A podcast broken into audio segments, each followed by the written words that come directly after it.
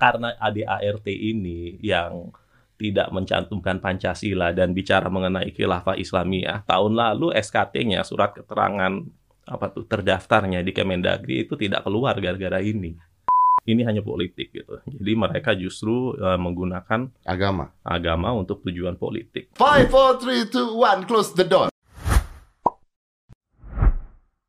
Gimana bro? Waduh, baik-baik saja. Bukan gimana rasanya rumah dijagain sama tank. ada bukan tank panser panser panser, panser. lu satu-satunya orang yang gua tahu bahwa depan rumahnya ada tank tuh cuma lu doang loh oh, kok tahu dari mana Aduh, padahal belum pernah ke rumah jadi undang iya. juga belum ya oh, iya. lu harus undang gua dong ke rumah oh, iya ya. dong kita keliling pakai panser ya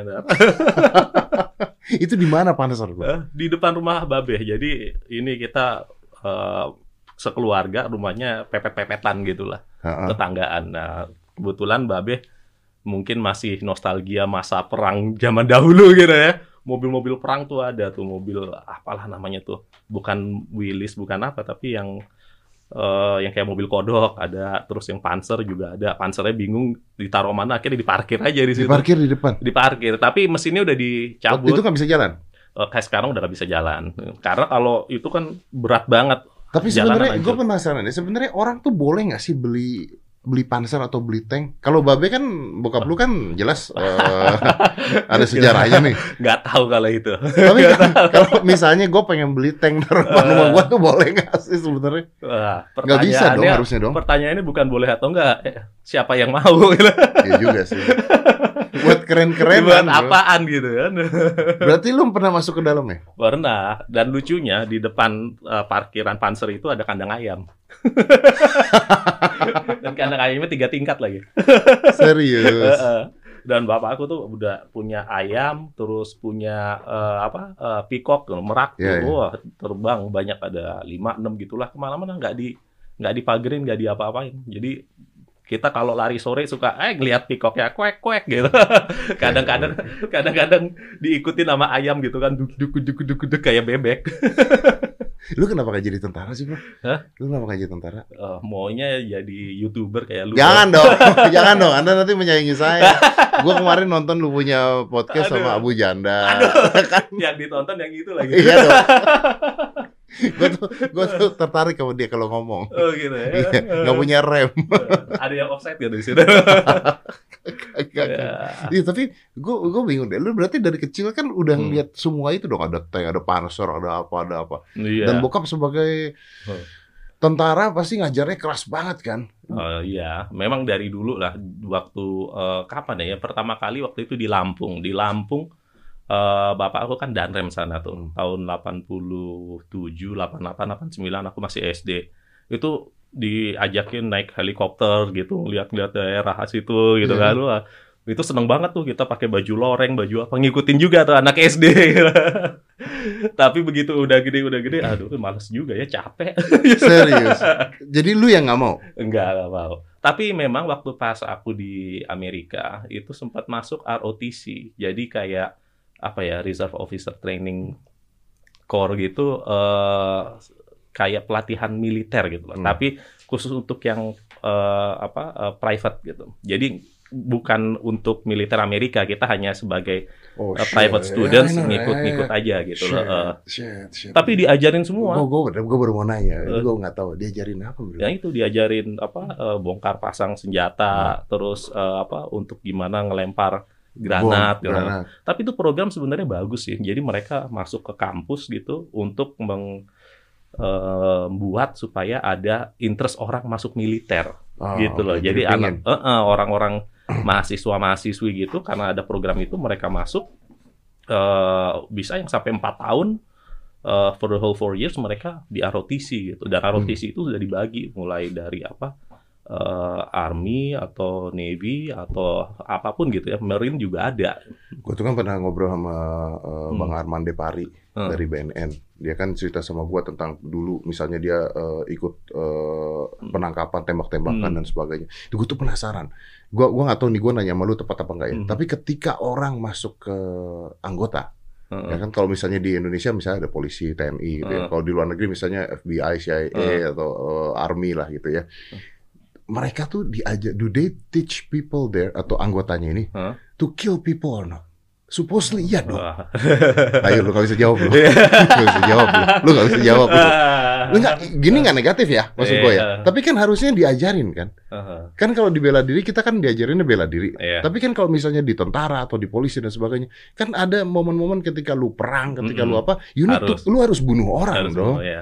Dan bunuh orang tuh kan nggak sesuatu yang bisa uh, uh, apa ya maksudnya nggak tahu ya gue gimana ngomongnya kalau misalnya sekali itu itu to kill someone uh, untuk ngebunuh orang itu kan nggak gampang ya hmm. psychologically nggak gampang dong iya betul sih betul betul iya dong lu punya pistol nih lu hmm. megang pistol hmm. lu nodong ke orang nodong hmm. is another thing iya. tapi lu untuk nembak orang Iya. Ini lu kan berpikir keras iya. kan?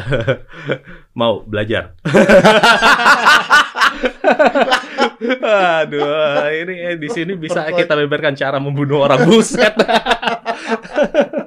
Tapi eh, gue serius loh. Oh, gitu Tapi ya? they need to teach that kan. Iya. Harus diajarin dong, bro. Harusnya sih ya. Iya, memang betul. Bahkan kan dari bela dirinya aja kita sudah uh, lihat kan. Kalau uh, misalnya di Israel gitu ya itu Israeli Defense Force itu Israel itu apa sih Krav Maga? Nah, Krav Maga kan? Iya kan? Nah, Krav Maga. cuk, cuk, cuk, nah, itu kan berarti leher, gitu kan? Krav Maga kan bukan untuk dipertandingkan, bukan olahraga kompetisi. Itu kan olahraga yang cuma satu arah doang. Kalau kita lagi megang senjata begini diserang supaya orang langsung mati itu cara gimana mesti begini, mesti gimana gitu. Jadi kan memang apa uh, hal-hal seperti itu pasti di, ya. pasti diajarin lah gitu. Karena uh, hmm. karena gua contohnya gini ya, hmm. ya, gua belajar uh, Wing Chun.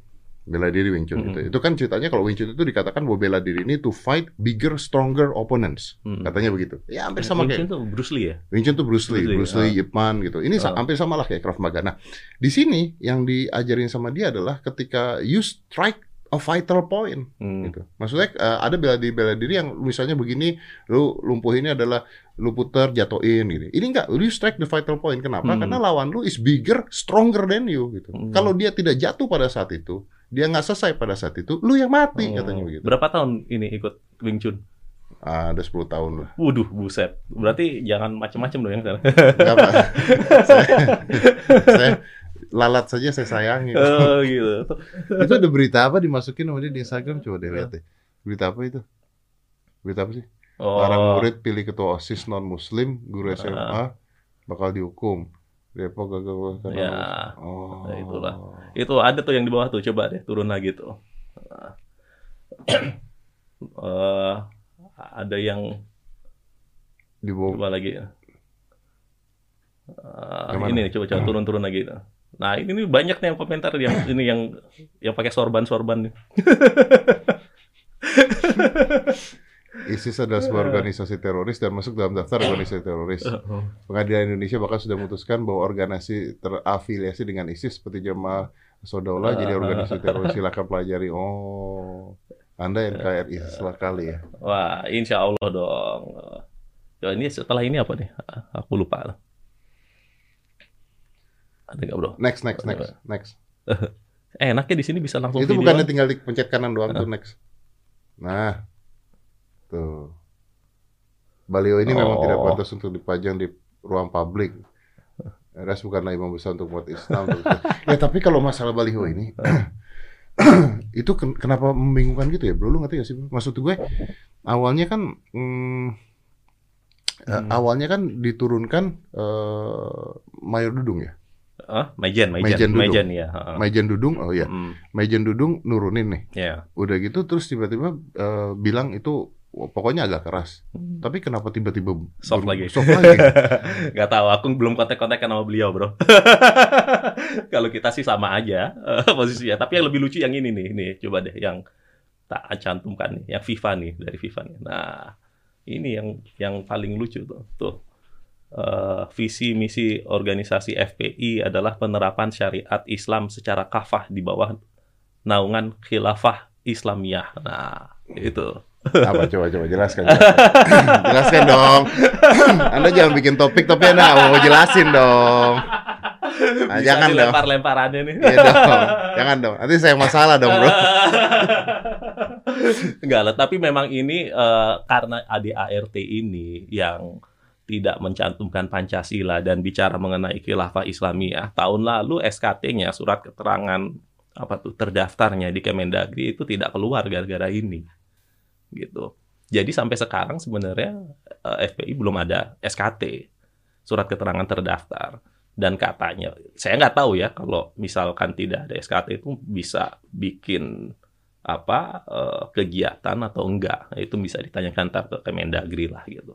Nah, tapi bukannya ya. mereka dari dulu memang sudah berkegiatan dari nah, siapa pun presidennya, nah, Bos. iya, tapi dulu kan ada SKT. Surat keterangan terdaftar. Dulu. Makanya iya. Tidak adanya sejak kapan? 2019, tidak diperpanjang oleh Pak Tito. Hmm. Tapi Bung Deddy ngeliat begini gimana? Wah, itu kalian lah. Nanya gue ya? Nanya gue ya? Eh, uh, gue ini jujur ya boleh ya, jujur uh. ya bener nih. Jangan disampaikan mana-mana tapi tapi di podcast. Tapi di podcast. ini di podcast hati-hati loh nggak bisa dipotong loh. Ini ada jamnya loh. iya, betul. Eh, Tidak tahu nggak? nggak tahu ya? Tahu oh, pak. Buat pak gue buat itu gara-gara gue takut dipotong-potong. Oh gitu. Yang buat situ ya bukan saya. Lupa.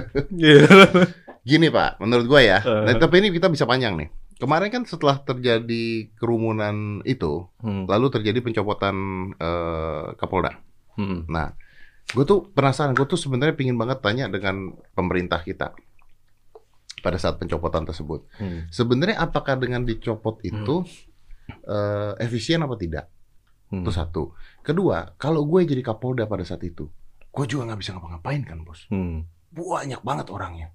Hmm. Maksudnya apa yang harus dilakukan sebenarnya? Nah, ketika udah dicopot, uh, kalau gue pribadi, apa nggak kasihan Kapoldanya pada saat itu? Karena mereka juga sebenarnya hmm. rakyat juga nih. Ya, mungkin yang mencopot memikir bahwa antisipasinya kurang, nggak seharusnya begitu. Mungkin saya nggak tahu ya, karena kita bukan yang nyopot sih, jadi. Ya, karena antisipasinya kurang. Mungkin. Nah, bukankah sudah terprediksi, Pak? Ya. Kalau beliau pulang akan terjadi keramaian seperti ini, masa tidak terprediksi? Lu kan dari BIN. Mhm. Masa tidak terprediksi? Kan harusnya terprediksi, Bos. Gitu ya. Menurut gua loh ya. Menurut gua harusnya terprediksi. Harusnya. Jadi yang salah siapa, Bro? Anda mancing-mancing. Kalau menurut gua gini lah, sederhana gini. Mau perkumpulan apa pun silahkan. Hmm. Tapi kalau meresahkan harus di stop terus ada sebuah dialog gitu bos. Hmm. Kenapa tidak dari pihak uh, siapa pun itu pemerintah atau hmm. siapa pun itu akhirnya berdialog dengan uh, eh, FPI-nya untuk hmm. menyelesaikan masalah? Atau gua nggak tahu atau atau dialog itu sudah pernah ada dan tidak pernah berjalan kan gua nggak tahu. Hmm. Kenapa tidak ada sebuah dialog atau tidak mungkin ada sebuah dialog itu yang gua nggak ngerti. Gitu. Dialognya gimana kan sekarang lagi di rumah sakit bos. Oke okay, bro, uh. tapi sebelum itu uh, you you really ini ya, you really uh, fight this thing uh, banget karena kecintaan lu terhadap. Iya dong, harus dong. Saya nggak rela kalau misalnya Pancasila itu bisa diganti menjadi uh, dari lambang atau dari ideologi bangsa ini. Jangan sampai negara ini jadi berlandaskan satu agama. Kita harus membela uh, apa ya saya nggak mau ngomong minoritas karena minoritas itu konotasinya jelek. Karena saya selalu berpikir mayoritas minoritas itu adanya hanya di statistik. Pada saat kita mau tahu berapa jumlah orang yang menganut agama sekian-sekian itu urusannya BPS tapi ketika kita ngomongin hak semua itu sama. Lu mau kulit putih mau kulit hitam mau agama X agama Y itu udah nggak ada lagi mayoritas. You know what bullshit is, bos? You know hmm? what bullshit is? Bullshit hmm. is dulu tidak ada masalah ini. Hmm. Zaman waktu gua kecil, yeah. ada buku-buku cara tertawa, cara uh, Islam, cara tertawa, cara Katolik, inget nggak lo? Terus hmm. kalau ngomongin agama, ngomongin apa tuh kayaknya tidak terlalu sensitif gitu. Terus tiba-tiba uh, dulu kan juga udah Pancasila. Hmm. Terus tiba-tiba everything become very sensitive. Yeah. Sampai Natal pada saat itu misalnya uh, yang non Kristen nggak boleh pakai yeah. apa uh, topi Natal terus yeah. sedangkan di Arabnya sendiri kayaknya sudah mulai yeah. longgar gitu loh. Ya, di Dubai pun apalagi. Iya. Ya.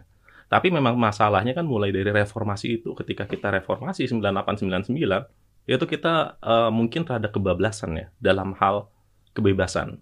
Dan mulai situlah eh, tokoh-tokoh seperti Abdullah Sungkar, Abu Bakar Basir, mereka yang sudah membuat jemaah Islamiyah dari uh, Malaysia, itu mereka kan dari Ngeruki sebelum sebelum ke Malaysia. Dari Ngeruki mampir ke Lampung, di Lampung difasilitasi sama orang namanya Warsidi yang later on mereka memberontak, lalu mereka naik ke atas sampai uh, Malaysia. Begitu reformasi, jadi orang-orang ini nggak berani waktu zamannya Pak Harto. Begitu reformasi mereka balik lagi ke Indonesia, ke Jakarta, link up sama orang-orang seperti Hambali, Hambali yang sekarang ada di Guantanamo Bay. Berarti mereka melihat celah. iya, karena mereka pikir wah udah bisa nih gue pulang nih. Dan itu kan jemaah Islamnya gila gitu. Mereka organisasinya terstruktur dibagi wah ada empat mantiki itu area ya area of operation. Mantiki satu, dua, dan tiga itu yang di Poso, empat yang di Australia. Gitu.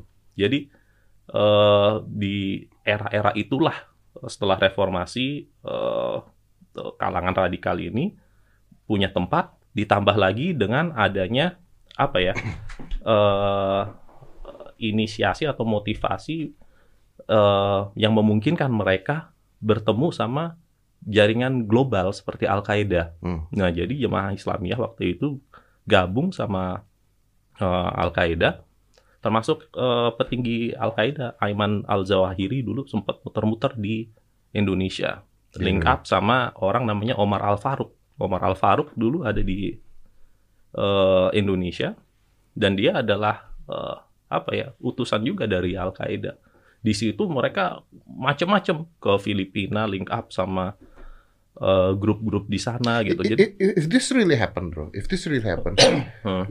do you believe that it is pure religion and belief, or do you believe that this is just a political money wise? Wah, nggak ada hubungannya sama religion lah. Ya nah, makanya, that's, that's the question kan.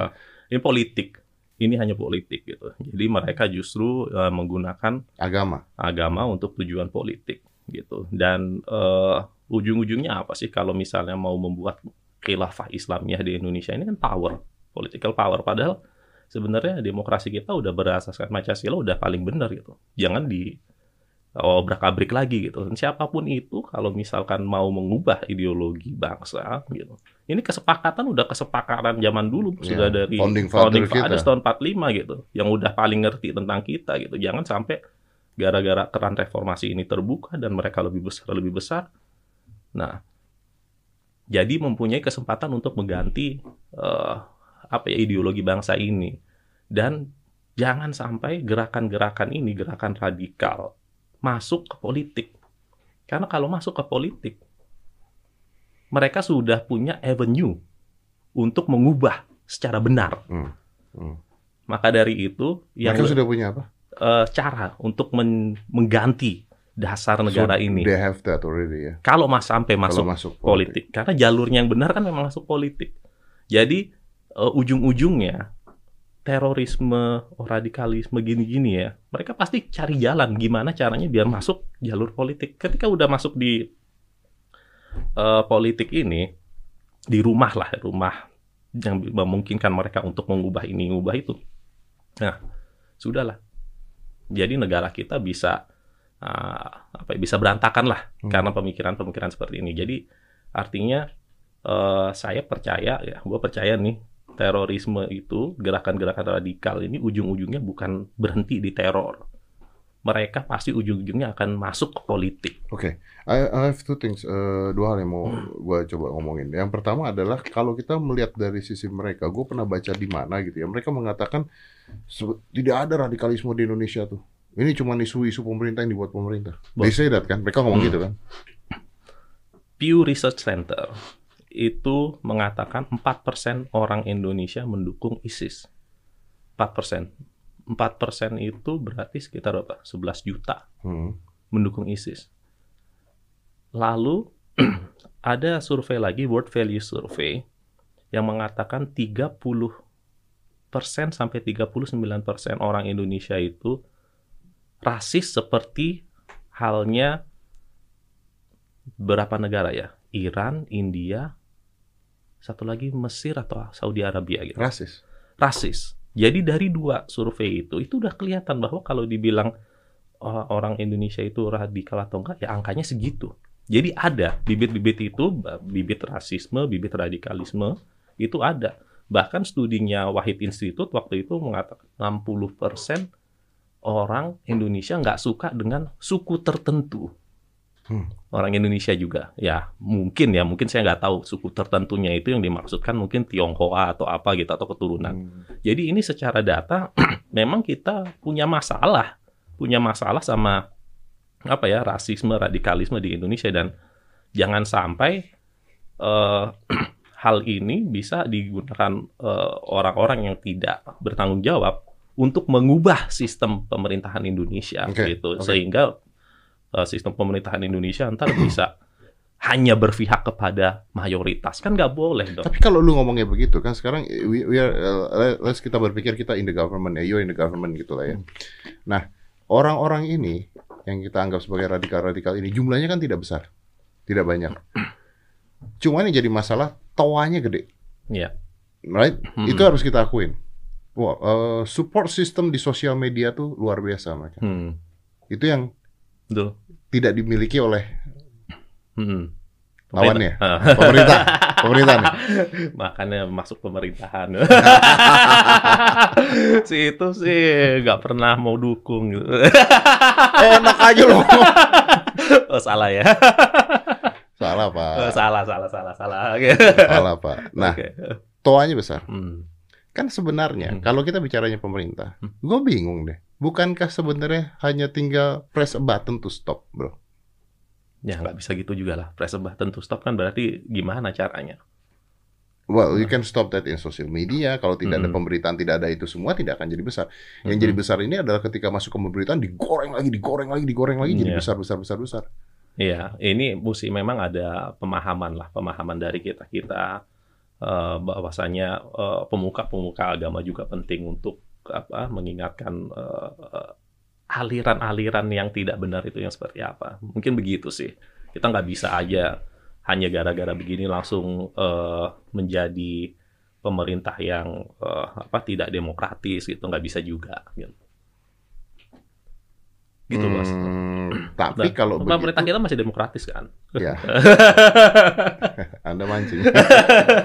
Tapi kalau begitu kan fightnya akan terjadinya di sosial media, hmm. di uh, what are you gonna do? Lu paling nggak seminar. Saya pernah, hmm. saya pernah uh, badan penanggulangan uh, teroris. Saya hmm. pernah kerja sama sama mereka juga. Hmm. Uh, Pak Boy Rafli pernah hmm. ngomongin itu. Saya pernah ngomong seminar tentang NKRI pernah. Hmm. Tapi kan akhirnya itu yang terjadi adalah seminar terus jejak pendapat, masuk ke sini, masuk ke sana gitu. Hmm. Ini kan tidak bisa masif. Sedangkan uh, kalau benar ini ada radikalisme yang mereka lakukan hmm. lumayan masif loh.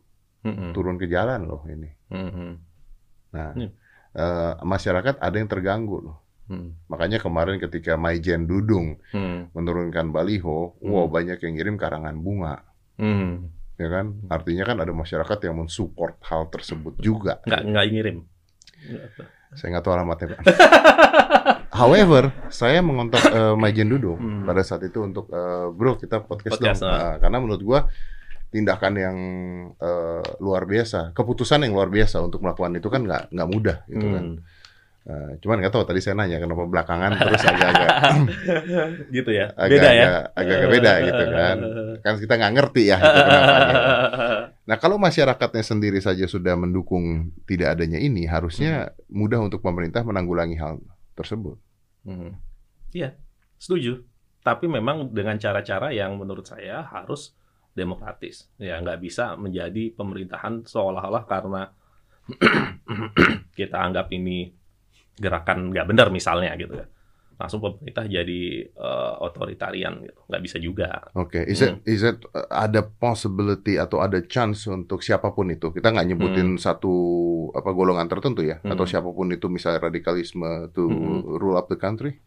Ya pokoknya kalau memang ada suatu hal yang uh, melenceng itu kita harus waspada. Jangan pemerintahnya jauh waspada, kitanya pun juga uh, masyarakat juga harus mengerti mana yang benar, mana yang salah. Apakah uh, di sebuah negara yang berdasarkan ideologi Pancasila ini masih perlukah ruang untuk khilafah Islamiyah? Nah, itu kan ya mungkin bisa menjadi diskusi tersendiri itu.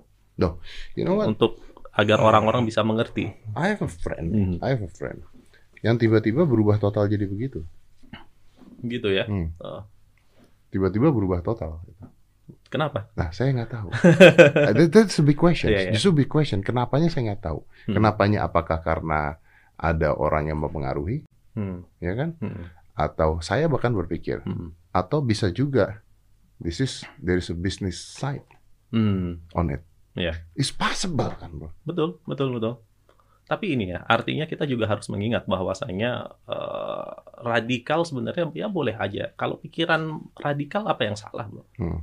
Tapi ketika radikalisme itu, karena kan ini ya, penemuan-penemuan yang dulu itu kan juga orang radikal. Kan? Radikal, kan? makanya radikal. bisa begitu. Iya, ya. jadi ada penemuan misalnya bumi datar jadi bumi bulat, itu kan radikal, radikal sekali hmm. gitu. Tapi kan radikalisme yang kita mau perangi ini kan adalah radikalisme yang berlawanan dengan Pancasila gitu loh. Jadi artinya bukan berarti orang ikut pengajian orang ini nggak boleh nggak gitu juga gitu. Hmm. Tapi kalau misalnya di dalam pengajian itu sudah membawa-bawa Pancasila dan sudah memang mau uh, niat untuk mendirikan sebuah kekhilafahan gitu ya di Indonesia, nah, itu yang sudah kita memang harus waspada. Jangan sampai gerakan yang bisa memecah belahkan NKRI ini sekecil apa pun itu hidup di sini nggak bisa. Gitu. Dan kalau kita ini nggak mempertahankan siapa lagi gitu. Anak-anak muda ini harus harus bergerak semua gitu. Indonesia itu bukan untuk orang Islam aja. Indonesia bukan untuk orang Jawa aja, gitu. walaupun saya Jawa dan Islam gitu. Tapi semua orang di Indonesia itu punya hak yang sama. Nggak bisa hanya gara-gara dia uh, agama tertentu, agama Kristen, ngurus IMB jadi susah. Mana ada? Gitu. Nggak boleh dong. Masa gara-gara uh, cuman memprotes bahwasannya azan kekerasan langsung wihara dibakar. Itu aturan dari mana? Pemikiran dari mana? Masa gara-gara misalnya di Tolikara pernah juga gara-gara cekcok musola yang kena. Ini kan jadi aneh gitu. Kebebasan beragama itu kan agama itu seharusnya nggak usah ditongol-tongolin. Agama itu between you and God itu udah bukan urusan gua lagi gitu loh. Ketik ini masalah ketika kita sudah memikirkan orang lain untuk agama gitu loh. Masuk ke kamar orang. Masuk ke kamar orang, ngapain? Gitu loh. Jadi apa ya? Uh, orang mau sholat, orang mau pakai baju seperti apa, urusan lu sama Tuhan. Daerah agama, ranah agama itu nggak usah lu urusin, hmm. gitu. Jadi, Artinya kalau uh, lu ngomong begitu, misalnya ada orang yang uh, apa namanya? Uh, oh, saya tuh hmm. saya pernah ngobrol dengan Syekh Ali Jaber. Hmm, kemarin pada yang saat ditusuk. yang ditusuk. Uh. Uh, tapi menarik loh kata-katanya dia tuh. Hmm. Kan dia kan pakai uh, misalnya pakai celana cingkrang, pakai apa gitu. Hmm. Tapi dia menerangkan loh, saya pakai begini karena saya Uh, hmm. saya mencintai nabi saya. Saya cuma nyontoh. Sama kayak misalnya orang K-pop, fans sama K-pop hmm. pakai baju K-pop. Tapi saya tidak mengatakan orang harus seperti ini. Jadi hmm. dia mengatakan bahwa enggak, ini mas style. Nah, bukan bukannya sebuah keharusan dan kepercayaan gitu. Betul. Jadi saya nggak pernah melihat orang nilai positif atau negatif dari hanya, pakaian hanya karena dia punya jenggot, hmm. hanya karena dia pakai sorban. Nggak, saya nggak pernah menilai orang seperti itu. Hmm. Tapi saya juga nggak pernah menilai orang negatif hanya karena dia punya tato. Hmm. Hanya karena dia punya pakai rok mini misalnya. Okay, so you were to go uh, uh, wanita tidak berjilbab pun tidak boleh dijudge. Nggak boleh no. Mau dia pakai, mau enggak ya terserah dia. Kenapa lu harus ngomongin gitu loh? Kalau make langsung, waduh cantik begitu lepas, waduh kok lepas, wah ngapain hmm. gitu loh? Itu dia pakai jilbab atau tidak, itu urusan dia Alasannya sama Tuhan. mereka adalah sekedar mengingatkan, bro. Ya, Maksudnya inilah, jadi kan agama itu harusnya bukan urusan gua, urusan ya. lu gitu loh. Di bawah ya? Iya, diri lu sama Tuhan. Hmm. Yang menilai lu positif atau enggak, bukan saya, Tuhan. Di bawah tapi paling tinggi. Kenapa paling tinggi? Hmm. Karena urusan dia langsung dengan Tuhannya. Iya, gitu loh. Hmm. Jadi kalau ini bermasalah kalau kita sudah mengambil peran. Gitu loh. Kalau kita udah ngurusin agama orang lain itu udah jadi masalah. Hmm. Gitu. Jadi harusnya tapi kan we, we, we, we both know, tadi kan kita udah ngomong panjang lebar nih. Hmm. Kita kan we both know bahwa there's possibility, ada kemungkinan besar. Hmm. Correct me if I'm wrong. Tapi kita tadi udah ngomong, ada hmm. kemungkinan besar this is not about religion anymore. Hmm. This is a political, there is a business there, there's there's bigger thing behind Betul, that. Tapi kan gitu. kita lagi ngomongin baju tadi kan. Oh, iya, nah iya, ngomongin okay. baju ya, kalau saya pikir kok kita nggak boleh menilai orang dari apa yang dia pakai, gitu loh. Kita nggak bisa menilai orang hanya karena dia bertato langsung jadi jelek. Kita juga eh, nggak uh, bisa menilai orang hanya karena dia pakai sorban berarti dia orang baik. Bisa aja yang pakai sorban juga maling. Hmm. Bisa yang bertato tapi hatinya mulia. Gitu loh. Jadi apa yang kita pakai itu itu urusan lu lah kita jangan terlalu ngomentarin mau dia sekarang pakai sorban besok pakai peci besok pakai ikat kepala apa hmm. kayak bang jampang gitu hmm. ya terserah gitu loh karena ini Indonesia ini Indonesia gitu it's not your business hmm. to comment on what others are wearing gitu Aduh, loh pak kalau ngomong gitu uh. ya pak capek pak Gue pernah pada saat foto lagi sholat gitu ya, hmm. terus nggak, uh, wah itu yang komen, kenapa nggak pakai peci, kenapa begini, kenapa begini, kenapa hmm. begini. Gue sampai jawabin, gue sampai nerangkan pertama peci hmm. itu adalah uh, baju hmm. khas budaya, hmm. bukan bukan nggak ada agamanya tuh peci itu. Oh, mungkin sholatnya pakai baju olahraga kan? Aduh. Kedua gue menerangkan. Oh gitu. Pakai peci itu supaya rambut nggak nyentuh uh, uh tanahnya. Hmm. Oke. Okay. Nah, pertanyaan gua rambut gua di mana, Bos? nggak salah komplain gue uh, gitu. Itu kan. rambut kenapa? Lontok. Gua, Bos. Enggak enggak ke dokter rambut dulu. Enggak lah. Ada loh dokter rambut yang bagus loh. Mau ngiklan lagi nih. Ada begini, Bos. Oh, gitu ya. Oke, okay. okay. I gonna hit you with this. Oke. Okay. Kalau ketika seseorang, ini banyak nih, gua tahu nih ada orang-orang, ada teman-teman gue juga yang memang membela NKRI, membela Pancasila. Hmm. Oke, okay. mereka tuh capek. Capeknya kenapa? Banyak yang hujat, hmm. diserang sama, lu tau lah, hmm. diserang, gitu. Akhirnya orang-orang yang harusnya bersuara hmm. menjadi diam, yeah. menjadi diam karena takut, karena banyak hujatan, hmm. karena banyak serangan. Yeah. Ini gue mengatakan begini, Indonesia ini bisa hancur kadang-kadang bukan banyak orang nggak bener ngomong, hmm. tapi banyak orang bener nggak mau ngomong. Oh. Hmm. Dan ngomongnya salah. Sebenarnya begini, kalau Pancasila itu nggak usah diomongin, dipraktekin bro. Kayak tadi gue ngomong kayak begini kan nggak nggak ngomongin Pancasila masalah baju. Tapi itu prakteknya itu adalah menghormati hak orang lain, tidak mencampuri urusan orang lain. Hmm. Kayak kita misalnya, di uh, Amerika itu ya pernah suatu saat lagi salju lagi salju lampu merah mati dong hmm. lampu merah mati terus gue nyetir nggak macet loh mereka tetap aja berhenti tetap lihat kanan kiri ntar ini ntar ini ganti-gantian hmm. gitu loh kalau di sini lampu merahnya nyala aja macet bro gitu loh ya, ya, ya, ya. nah jadi dengan hal-hal begini ini kan juga Pancasila gitu loh, tanpa harus menyebutkan. Jadi nggak usah ngomongin bahwa ini gimana caranya ini supaya kita bisa mengimplementasi. Nggak usah pakai ngomong. Kita ini generasi yang muda ya, kita bawah kita lah maksudnya. Gue udah tua juga soalnya. itu juga harus uh, mulai apa ya, mempraktekkan gitu. Jadi kayak apa uh, sanksi sosial. Wah, sanksi sosial ini saat ini sangat penting. Misalnya orang tidak bermasker, orang tidak cuci tangan, orang tidak melakukan protokol kesehatan, itu harus ada sanksi sosial. Nggak bisa pakai sanksi nungguin Pak Anies Baswedan kasih-kasih sanksi juta. gitu. Aduh, nggak, nggak jalan, bos. Itu harus kita sendiri bergerak. Kasih sanksi sosial. Di Amerika itu, sorry lagi nih, di Amerika, kalau orang nyerobot, lagi nonton oh, film habis pak dimaki-maki pak habis maki-maki iya. lah kita gue pernah nganterin anak lagi ngantri untuk beli tiket itulah mainan apa kuda-kudaan gitu eh ibu-ibu lewat sini cek pura-pura nanya-nanya sama mas-masnya oh iya iya iya eh dia beli lah ibu gitu kesangkain ngapain cuma nanya doang tau jadi dia beli juga gitu hmm. lah kan kayak begini nggak bener gitu loh Oke. Okay. Tapi ini kan artinya hmm. adalah uh, masyarakatnya hmm. harus benar-benar paham dengan konsep ini. Ini apa hmm. bedanya dengan ketika Singapura kita ke Singapura nggak buang sampah sembarangan, balik ke Indonesia buang sampah lagi nah, sembarangan? Karena sanksi sosial itu nggak ada. Tapi sekarang saya ini ya, gue terus terang udah lumayan seneng. Waktu itu kita pernah ke ini uh, GBK, hmm. pernah ke GBK, salah satu teman nggak pakai masker, eh ditegur sama orang yang sekelilingnya gitu, Pak itu tuh kok nggak pakai masker sih, jangan bergerombolan dong di sini dekat-dekat karena lagi pada foto-foto gitu. Hmm. Ya kita ditegur kan rasanya, udah nggak enak nih gitu loh.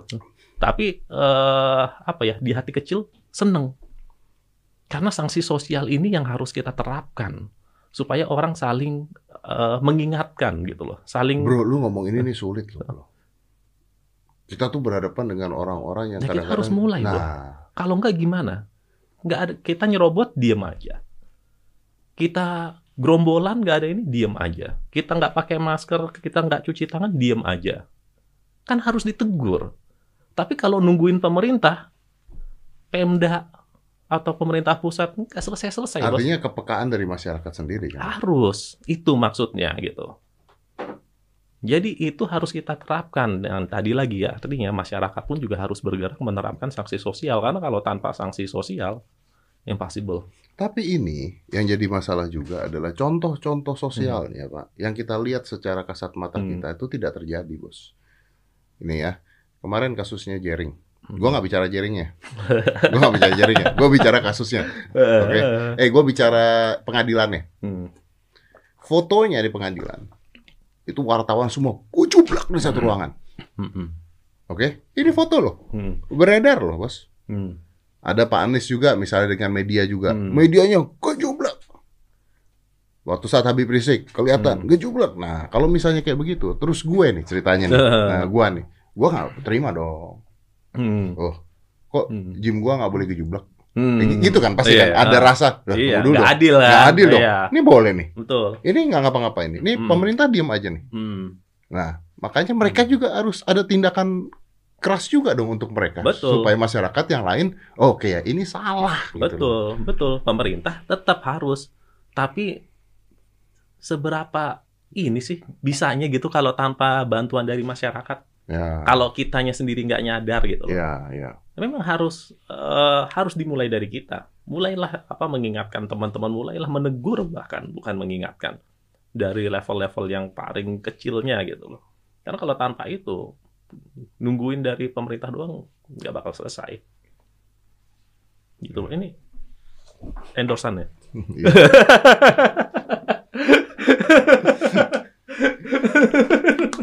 Kok punya gue belum ada endorsan sih, Bang?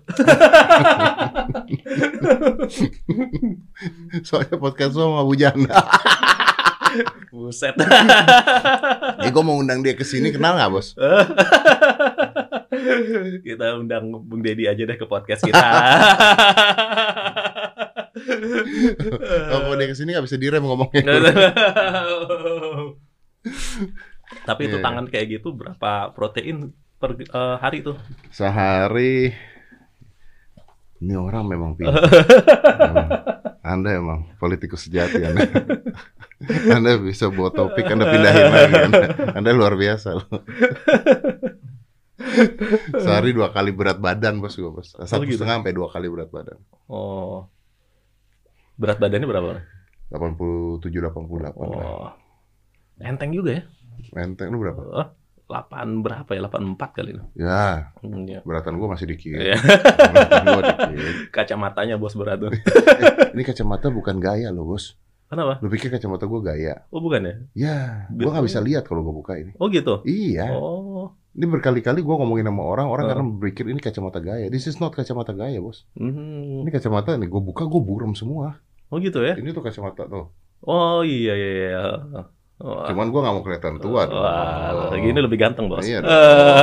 Tahu gak ini idenya dari mana? Itu. Marvel siapa? Bukan Iron Man. Iron Man. Iron Man. Yang... Hulk, Hulk, Hulk. Bukan. Kakek, kakek. Oh, Stanley. Stanley. Oh, Stanley dari udah Stanley. mati. Oh. Nah, Stanley itu kan ke mana-mana pakai kacamata kan, kacamata yang agak bening kuning kan. Itu, oh, itu gitu. ternyata kacamatanya spesial karena dia nggak bisa lihat. Nggak bisa lihat. Sama oh. gue juga begitu. I have problem with my eyes. Hmm. Jadi gue benar nggak bisa lihat. Burem gue ke mana-mana. Hmm. Bro, belum. Uh. Sebelum kita udahan ngobrol, nanti gue tempat lu ya ngobrol ya. Iya dong. Nah, gue iya mau dong. nanya dulu. Uh. Uh, satu nih, kita balik lagi ke topik tadi. Uh Gimana caranya masyarakat bisa mendukung hmm, NKRI dan Pancasila, tapi memiliki rasa aman? Kalau itu kan ada keamanan dong. Pemerintah yang menjamin keamanan itu, hmm. gitu loh. Jadi artinya orang-orang yang bersuara untuk mempertahankan NKRI harus mendapatkan jaminan nah itu itu pertanyaannya. Apakah iya, aman? Apakah bebas? Misalnya nih ada hmm. orang, wah dia ini banget tentang Pancasila tentang hmm. NKRI. Tapi ya banyak orang-orang ini yang takut kan, bro. Nanti gua. Hmm. Oh, kenapa harus takut? Kalau misalnya memang menurut Anda tidak lihat itu raminya seberapa itu di sana. gitu. Anda, Rame. Anda punya rame. panser Anda. Tolong. Gitu ya. Bukan punya ayam. Ya. Tapi itu tugas pemerintah. Ya. Dan pemerintah menjamin. Pasti harus dong.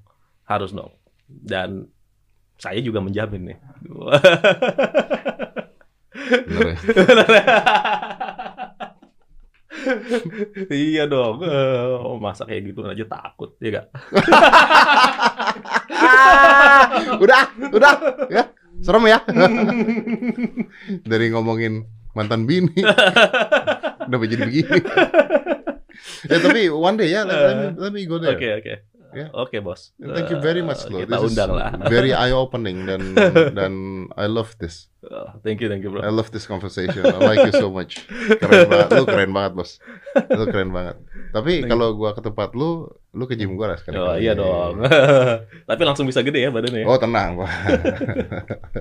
tenang. Safe, safe, Nanti safe, kita safe. protokolkan untuk itu.